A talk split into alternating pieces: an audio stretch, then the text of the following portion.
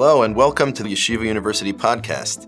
I'm Shlomo Zuckier, a lecturer here at YU, and I'm privileged to be with Professor Adam Ferziger, who is the Shimshon Raphael Hirsch Chair for Research of the Torah and Derech Eretz Movement at the Koschitzky Department of Jewish History and Contemporary Jewry at Bar Ilan. An intellectual and social historian, he received his BA, MA, and rabbinical ordination from Yeshiva University before moving to Israel in 1989.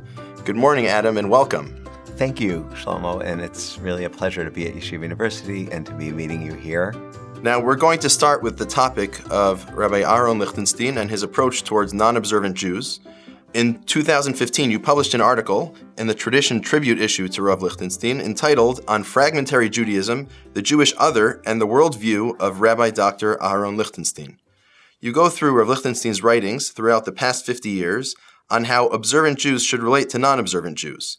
And you make the claim that Rav Lichtenstein's core position is distinctive among major Orthodox figures, and that he demonstrates far greater appreciation and effort to acknowledge positive elements in the positions of other Jews than his predecessors. But before we get to the content of that article, why don't you share a little bit about your personal connection to Rav Lichtenstein?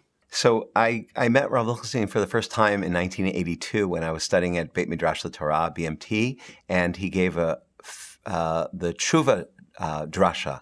It was called Al Chet Lefanecha Bechozek Yad on the uh, uh, the sin that we we did before you, God, of being too strong-handed, and it was his. Um, understanding of the problematics of uh, Israel's dealing with the Sabra and Shatila uh, massacre in 1982 at the end of the First Lebanon War, and I was I was very moved by a Talmid Chacham, a, a, a, Torah scholar of that level, who was willing to do cheshbon nefesh, was willing to think in complexity about such a a, a, difficult and and and, and um, challenging moral uh, issue. Uh, this following year, I, I, probably the scariest moment of my life was being interviewed by him and thankfully being accepted to Gush, to Yeshivat Har Etzion, where I studied for a full year, um, and then continued my connection with him in YU. And then I, I also have uh, smicha ordination from RIETS from Yeshiva University, um, and I did two of my years of uh, smicha studies in the Gruss Kollel, the Gruss Institute in Jerusalem, where Rabbi Lichtenstein at the time was the head. And uh, because I went to Gush, he would always call on me to read. And that was the second scary moment, or continually scary moment, but it, it was an opportunity to really get an, uh, to know him uh, in a more mature um, context. Uh, I would just say finally for now is that uh, throughout the years, um, I maintained contact with him, although I wouldn't say that we were friends. He was um, a daunting character. He's a wonderful person, a little bit shy. But as my family knows, based on his, something he once said, every Rosh Hashanah and, and, and, and Pesach, I called him before the holiday. Um, and um, then would speak to him when I thought that there was a question which was asked to me that was particularly um, relevant to his his worldview. And my son uh, Ben Sion, that you know, Shlomo, also studied in the Hesder uh, program of Yeshivat Har Etzion. How's that? Yeah, I was lucky enough to to be in yeshiva at the same time as Ben Sion. Uh, so your article defines what you call Rav Lichtenstein's fragmentary Judaism, a term that he first used in a 1977 article on patterns of contemporary Jewish hizdahut, meaning self-identification. How would you define fragmentary Judaism? What does it mean, and how is it reflective of Rav Lichtenstein's thought? So, what I understood, and um, I came to this, I just will say, is when I was approached about writing something for this special journal that you were involved in, actually, as one of the editors uh, about Rav Lichtenstein, I thought, what do I bring to the table? And I had already written a book about the development of Orthodox attitudes towards non-observance in the 19th century and early 20th century. It's called Exclusion and Hierarchy. And, and therefore I thought to myself, gee, you know, here are two areas, one in which I've uh, written about academically and another in which I've had a personal contact and gained a lot from Rav Lichtenstein, but I've never really focused in on uh, whether he has a particular voice on these issues.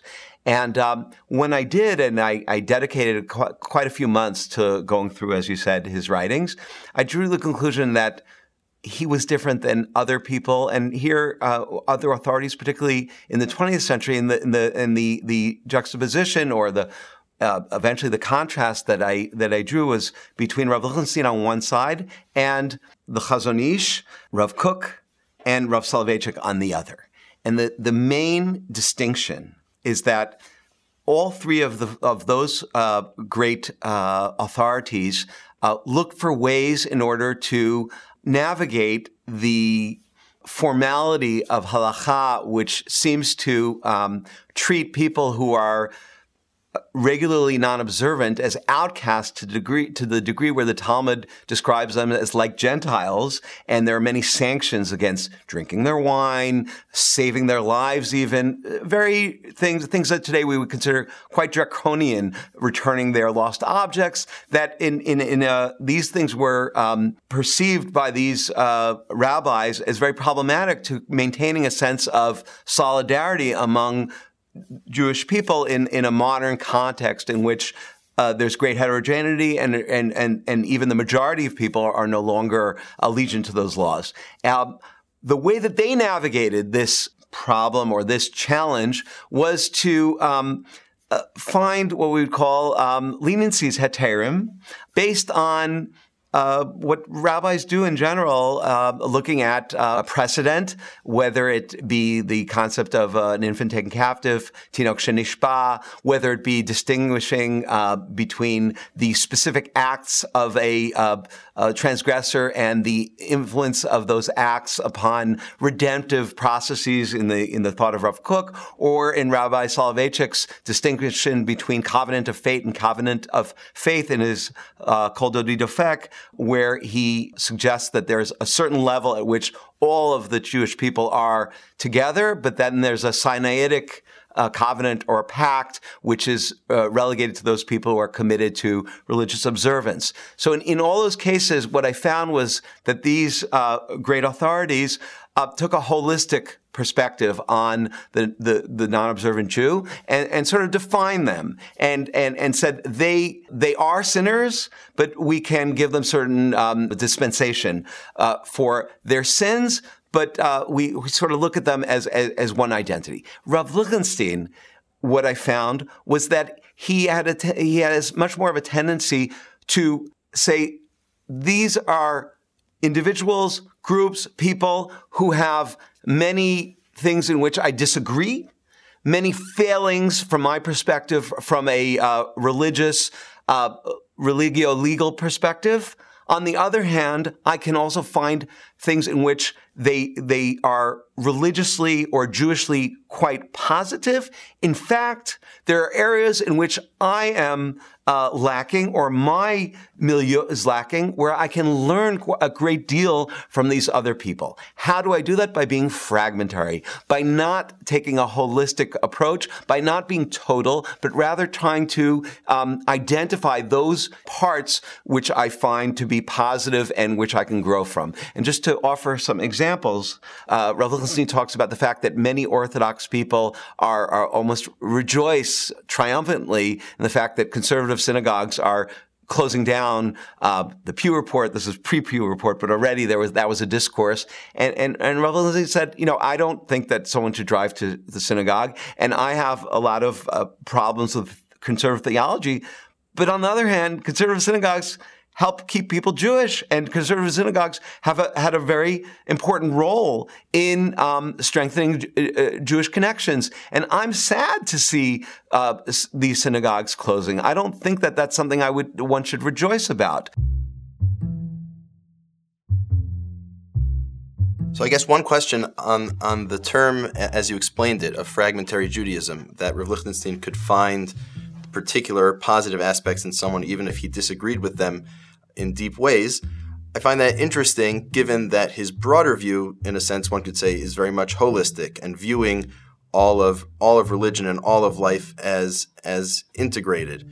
Meaning, this is Rav Lichtenstein was someone who supported not only Torah study very intensely, which he did, but also getting an advanced secular education. Also, his students serving in Hesder, serving in, in the Israeli army, and viewed family life as something also to be to be valued, not not to be shunted aside in favor of of allowing for Torah study. So for someone who who viewed his own avodat Hashem, his own spiritual life as so integrated and so holistic. Isn't it interesting? And, and, what would you say about this? That that then, when looking towards others, with towards others with whom he disagreed, it was precisely a fragmentary approach that Rav Lichtenstein took. So I think it's a wonderful question, and it, it, it comes from a student, and I, I, like that very much. Here, here are my thoughts. I think that Rav Lichtenstein, on on a personal level, uh, had a very high standard for himself and for people around him, and strove very much to be holistic in the way that you're describing. Yet um, he bifurcated, and uh, I, I think he had certain constructs and certain institutions which he he created with certain um, integrated goals. I would say integration would be the word that I, I find more um, accurate in terms of some of the things he did. Nonetheless, Rav Lichtenstein, for example, had an institution which was very focused on critical study of uh, of our uh, our of Chazal of, of, of rabbinic literature from a traditional perspective, who's very um, against anything that had uh, the, the use of academic tools in the critical study of the Talmud. He himself, and this is related to this fragmentary Judaism in, in the article that I wrote, I, I, I developed that thesis left YU at the age of 24 when he was already looked to to be the heir to Rav Soloveitchik and dedicated himself for four years to studying Christian humanist literature in Harvard.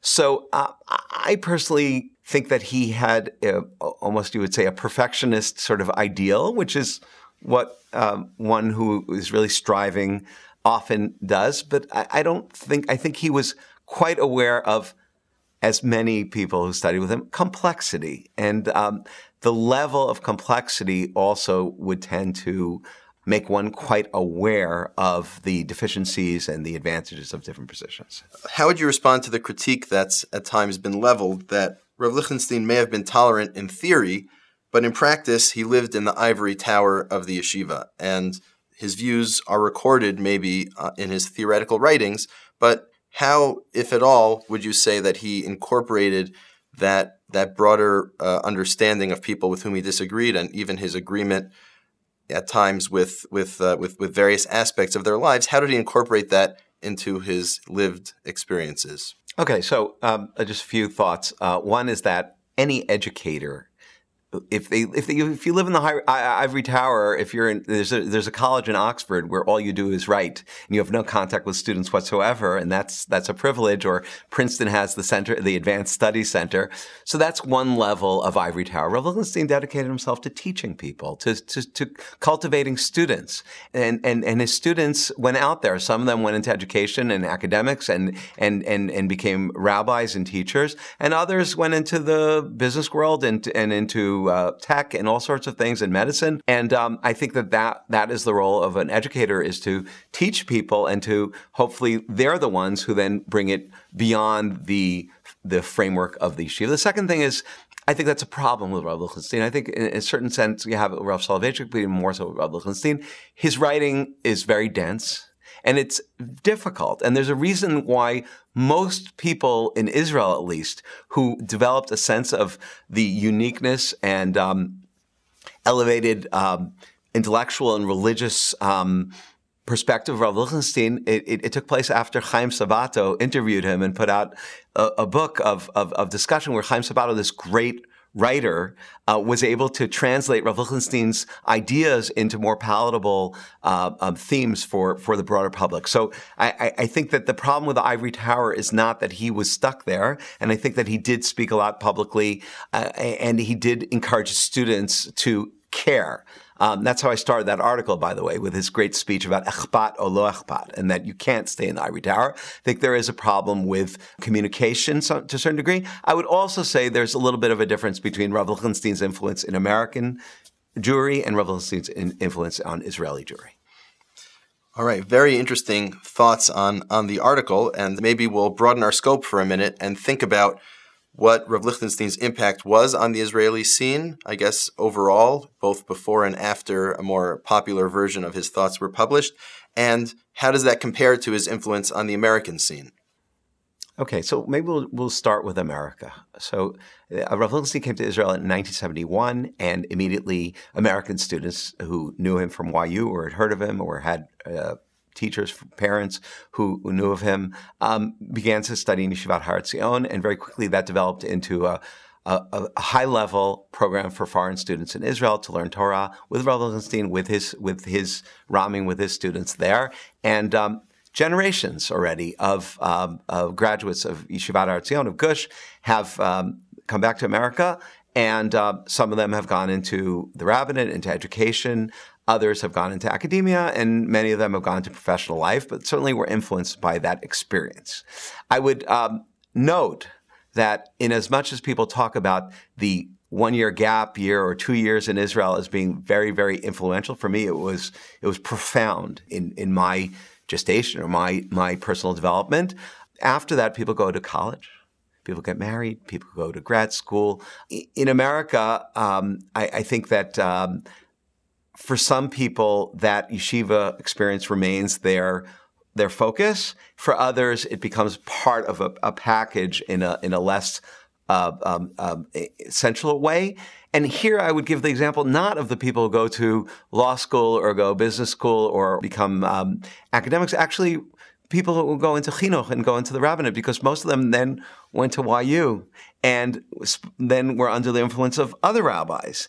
And I don't think, for the most part, that the type of complexity and the types of um, ability to bring in multiple worlds in his in his very speech to to, to speak about uh, um, you know Shakla Vataria in the Gemara, uh, a dis, dis, dispute in the Gemara, and then uh, two minutes later quote from C.S. Lewis or Cardinal Newman. It was a sui generis personality, but it, but uh, beyond that, just the, the sort of that navigation of, of intellectual worlds that Lichtenstein did uh, was unique. And I think that in, in, to a certain extent, number one, most people felt that they weren't capable of doing that. But number two, I don't think they found that in Yeshiva University, that was the, that type of holistic experience that you were talking about. What they found was that there was this bifurcation between the yeshiva and the university maybe a very healthy tension, maybe a true tension, like Herman Wouk wrote in that book, Inside Outside, but uh, nonetheless one which doesn't um, cultivate or continue to cultivate the types of messages that maybe he was uh, bringing. So I would say that um, there are graduates of uh, Yeshivat Har students of Rav Lichtenstein in America, who very much bought into his approach. I think many people, it, it's part of their package. I think in Israel, you see sort of an opposite thing happening, which is that Israelis and I'm generalizing and not all of them, but Israeli society, number one, doesn't have the tensions between conservative reform, uh, um, Reconstructionist Orthodox that is, America historically has from a denominational perspective, and that comes from a Protestant tradition. Um, Israel, everyone uh, uh, is part of the Orthodox aegis, even though most people aren't observant. There are conservative reform uh, movements, but they're very uh, minimal in terms of their influence on broader society. So, on one hand, that creates a lot of coercion on an official level, marriage, divorce, uh, uh burial, but at the same time, it creates a very broad spectrum of orthodoxy. Um, that's one piece, and that's part of a book that I'm working on now. Um, and but uh, the other thing about Israel, Israelis are, Israelis are still kind of pioneering, and certainly the religious Zionists, they have this sort of settler mentality. They also have a mentality of like we're creating creating something new. We're creating something which is original. And what I am finding is that when I look at the students of Lichtenstein um, and students of institutions that he was related to, like Migdal Oz, the female yeshiva that his daughter um, Esty uh, Rosenberg is the leader of, um, and, and, and other institutions led by people who were under Rav Lichtenstein's influence, that rather than narrowing, which is what I find a lot in America, they actually are expanding it in, in ways which I'm not sure Rav Lichtenstein would have been, in fact, I'm pretty sure Rav Lichtenstein wouldn't have been comfortable with.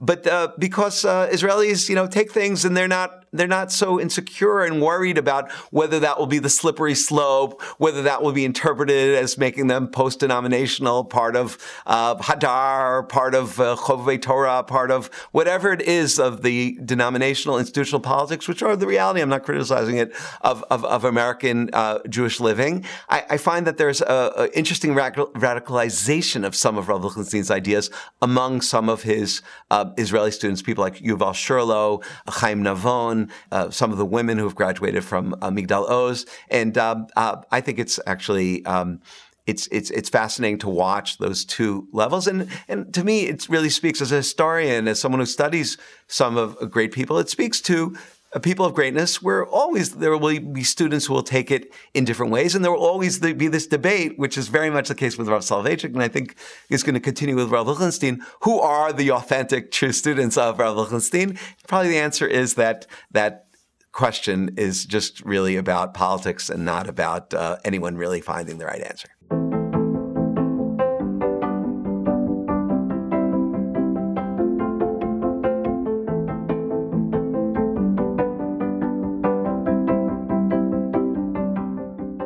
We move beyond Lichtenstein for a moment, what would you say has been the legacy of American Jews overall, and maybe even specifically Yeshiva University in Israel? Both, both the institution of YU and its graduates. Which Americans have shaped Israeli observant culture and how? My, my answers are not absolute, but these are things that I'm thinking about. There are Yeshiva University graduates, quite a few, who have um, found their place within Israeli society and are influential, but not in the areas that Israeli society usually looks at as being influential. In the politics area, very limited. I think Yehuda Ben Meir might have spent some time in Rav Soloveitchik's shiur. He was the deputy foreign minister. There may be some others, but it's it's you could count it on one hand. What is going on in Israel, and it relates to my previous question, is that there's the official uh, religion, which is uh, the chief rabbinate. There's also the um, burgeoning Haredi orthodoxy, which, from a statistical perspective, is growing in leaps and bounds. But there is also a, a, a culture of more liberal, open-minded orthodoxy, which is um, which is developing in Israel, not only in the elite institutions, but within um, the, I would say, the um, uh, m- middle class, you call it bourgeois, whatever you want to call it, in places like uh, I live in Kfar Saba, more Ra'anana, Modi'in, uh, parts of Beit Shemesh. Uh, people who are very, some of them very committed religiously, but really see a view of, of, of, contemporary society and of their Zionism of, and their relationship to society that is beyond the, the classical religious Zionist perspective. And, and, and some of the key people in creating institutions which allowed for there to be a, uh, a, an intellectual, spiritual foundation to these things are Americans. One of them is Rav Lichtenstein, and Rav Lichtenstein uh, is not just Rav Lichtenstein. Rav Lichtenstein and Yeshiva Zion, I mentioned Migdal Oz already. He's graduate. Yuval Cherlow has the, the yeshiva of, of, of, Amit and Ra'anana, has a lot of students.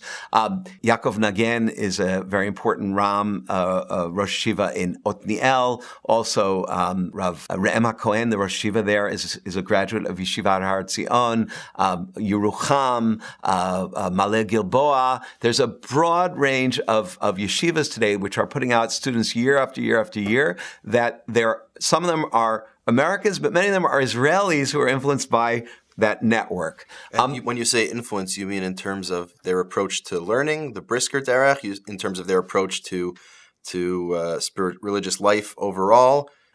So I don't want to digress, but I will say definitely on the spiritual life approach, but they've made it their own. They've taken ownership and taken another place, as I mentioned before, in terms of that Israeli pioneering sort of spirit.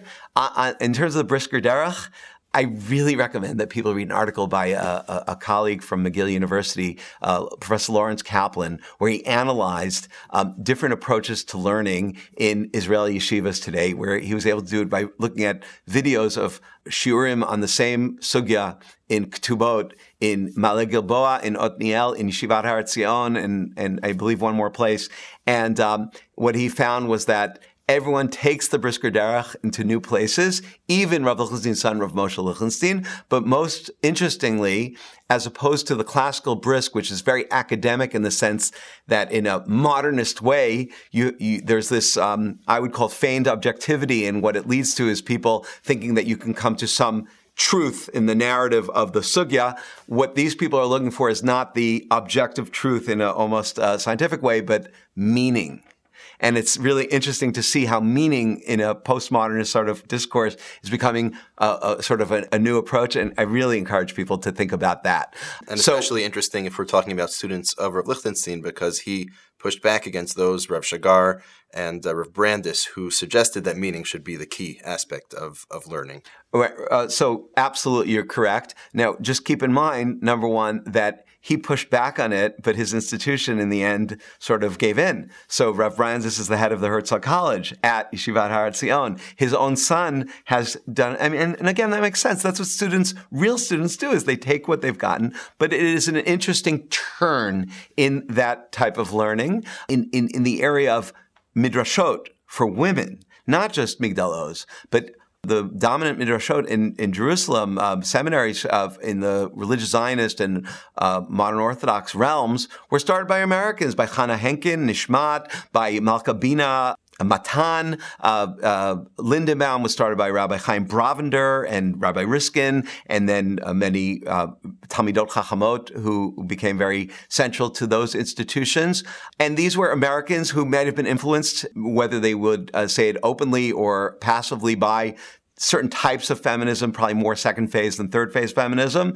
Certainly believe that women should have uh, a, a, full opportunity to learn Torah.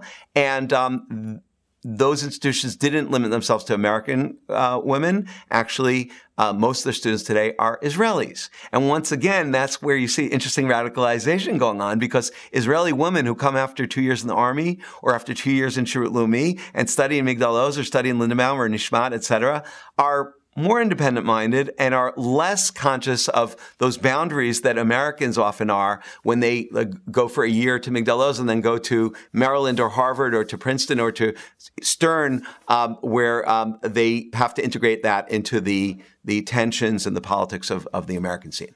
So, as I understand it, and I think as you mentioned earlier, some of your recent research, your current research, is on cultural interchange between America and Israel and how it's really a two way street. It's not just America influencing Israel, but also Israel influencing America. So, if I may ask, could you share with our listeners how has Israeli Dati culture shaped American Orthodoxy?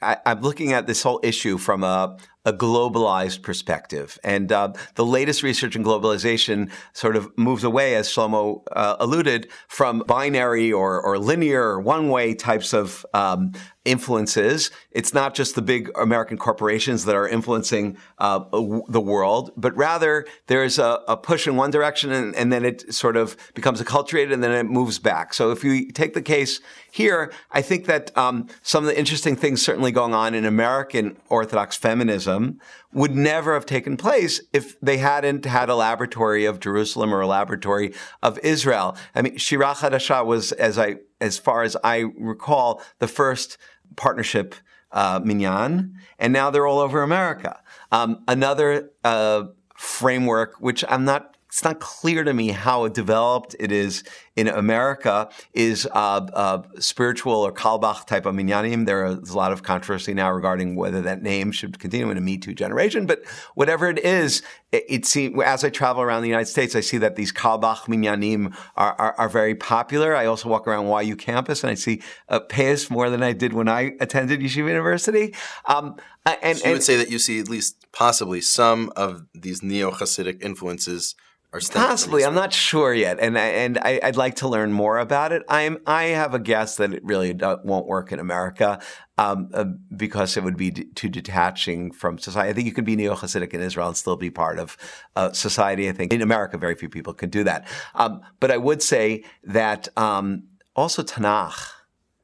Uh, YU always had a Bible department, but that was just for a few people who wanted to, you know, study academic Bible, and you had to take some courses in Bible some were more academic, some were less. They were very, very, um, dis- there was a lot, a lot of supervision to make sure that they didn't touch on certain subjects. But in Israel, in uh, Bible study among religious Zionists is, is a big subject. Um, in some yeshivas, it's an, it's a, even a, a, a maslul. It's an option as opposed to a Talmud oriented one. I see that Maggid, for example, is translating a lot of its books from Hebrew to English because they see there's an English speaking readership. But I also see that um, some of the scholars in, in America are people who spent considerable time in Israel, not only in Israeli universities, but in Israeli yeshivas, and they became exposed to whether it be people like uh, uh, Menachem Leibtag or Yoel Bin Nun um, or or other types of Tanakh approaches, and um, a Bible study, which was looked at for the most part as a Christian activity because that's what Protestants do. They learn they learn Bible. Jews learn rabbinic literature. It's fascinating to see how because of Israel, because of connection to the land, because connected to history, because people know Hebrew, uh, because of a variety of reasons, Tanakh has uh, has an ascendant role within a certain uh, framework of of orthodoxy in the world today. Fascinating. So, Adam, your most recent book, Beyond Sectarianism, which was published in 2015, and it won the National Jewish Book Award that year for American Jewish Studies. So, in that book, you claim that the realignment of American Orthodoxy has entailed a move to the right of considerable elements within modern Orthodoxy, coupled with a decline in strict sectarianism within Haredi Orthodoxy. And that this, this shift, modern Orthodoxy to the right, Haredi opening up in some ways, has blurred the ideological, behavioral, cultural, and social boundaries that separated the two. Can you give an example or two of this trend of Haredi Orthodoxy becoming more open and modern Orthodoxy less so? Yeah, I'll give a few examples. But uh, again, the, the book is about trends. And it's not about the, the majority of people this way, the majority of people that way. What I'm finding is that the middle is becoming more fluid. The fluidity between uh, the we'll call it, for lack of a better word, the more right sides of modern Orthodox, which might be the mainstream if you took a look at it, look at it from a numbers perspective, and the more moderate Haredi elements. Those mainstreams are um, kind of fluid and, and dynamic in ways which certainly weren't the case in um, in the mid to late uh, 20th century. So, to give some examples, Zionism, secular studies, college, Kiruv. Those are three examples. Zionism. Zionism is in a sense a non-issue for most people. Most Haredi uh, uh, Americans are pro-Israel. Do they call it Zionism? Do they celebrate Yom HaAtzmaut? But I don't know how many American uh, modern Orthodox Jews really celebrate Yom HaAtzmaut either. Um, and uh, it's, it's almost a non-issue. More Haredi make Aliyah today than modern Orthodox Jews. Check with uh, Nefesh B'Nefesh. It's an interesting statistic. College. Um, no, most Haredim don't um, idealize secular education and, and, and haven't really, in, maybe on a graduate school level, they like to talk, oh, my son went to Harvard Law School. Even Haredim like to do that. But on an undergraduate level, they look for programs which will allow them either to, uh, to stay in yeshiva. Lakewood doesn't allow that, but other, Baltimore does, um, or to do so after they've left the yeshiva in a way which won't impinge on their already having families and, and having a, uh, making a living. But the idea of, of secular education um, uh, as being a, a, norm and being something that almost is expected within American Haredi orthodoxy is, is absolute today. Once upon a time, Baltimore was controversial when they created their uh, programs with Hopkins, with Towson State. Today, uh, whether it's an official program or an unofficial program, it's it's the norm for women and um, for men. And here, economic determinism, there's a lot of studies now about economic determinism and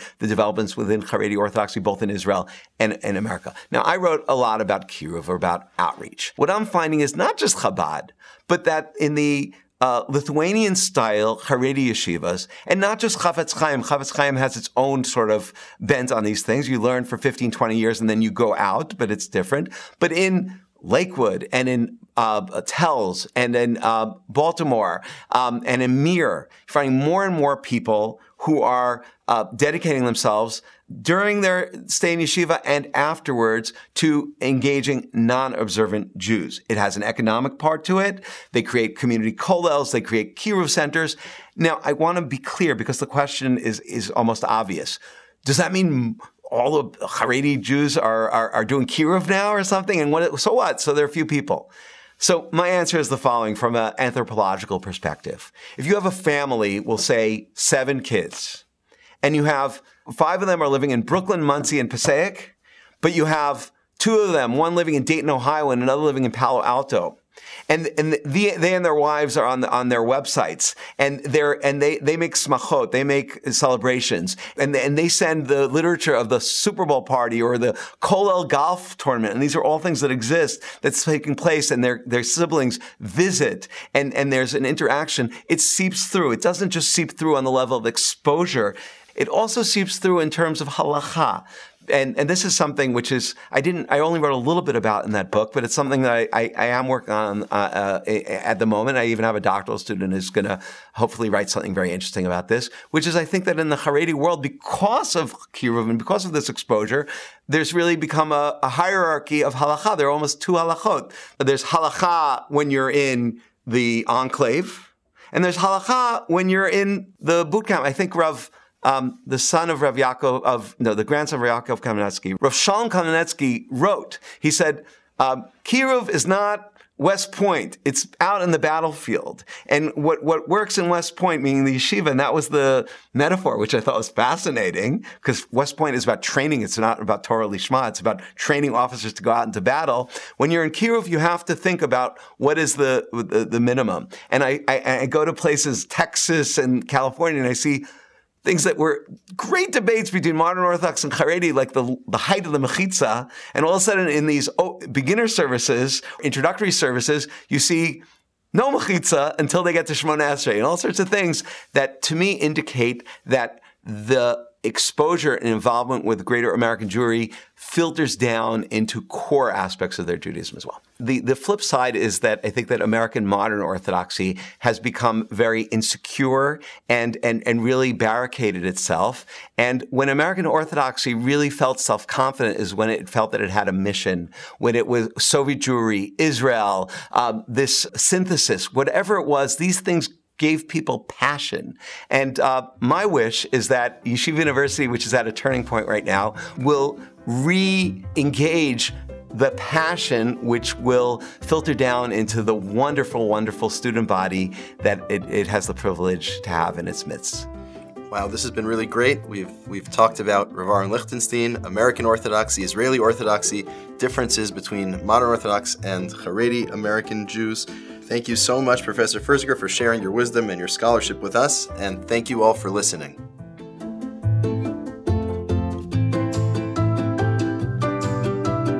Thank you for listening to this episode of Scholars in Residence, a Yeshiva University podcast. Please be sure to subscribe to us on iTunes, Anchor, Stitcher, or anywhere else you get your podcasts. This episode is produced by Stu Halpern and David Chabinsky, and edited by David Chabinsky. Until next time.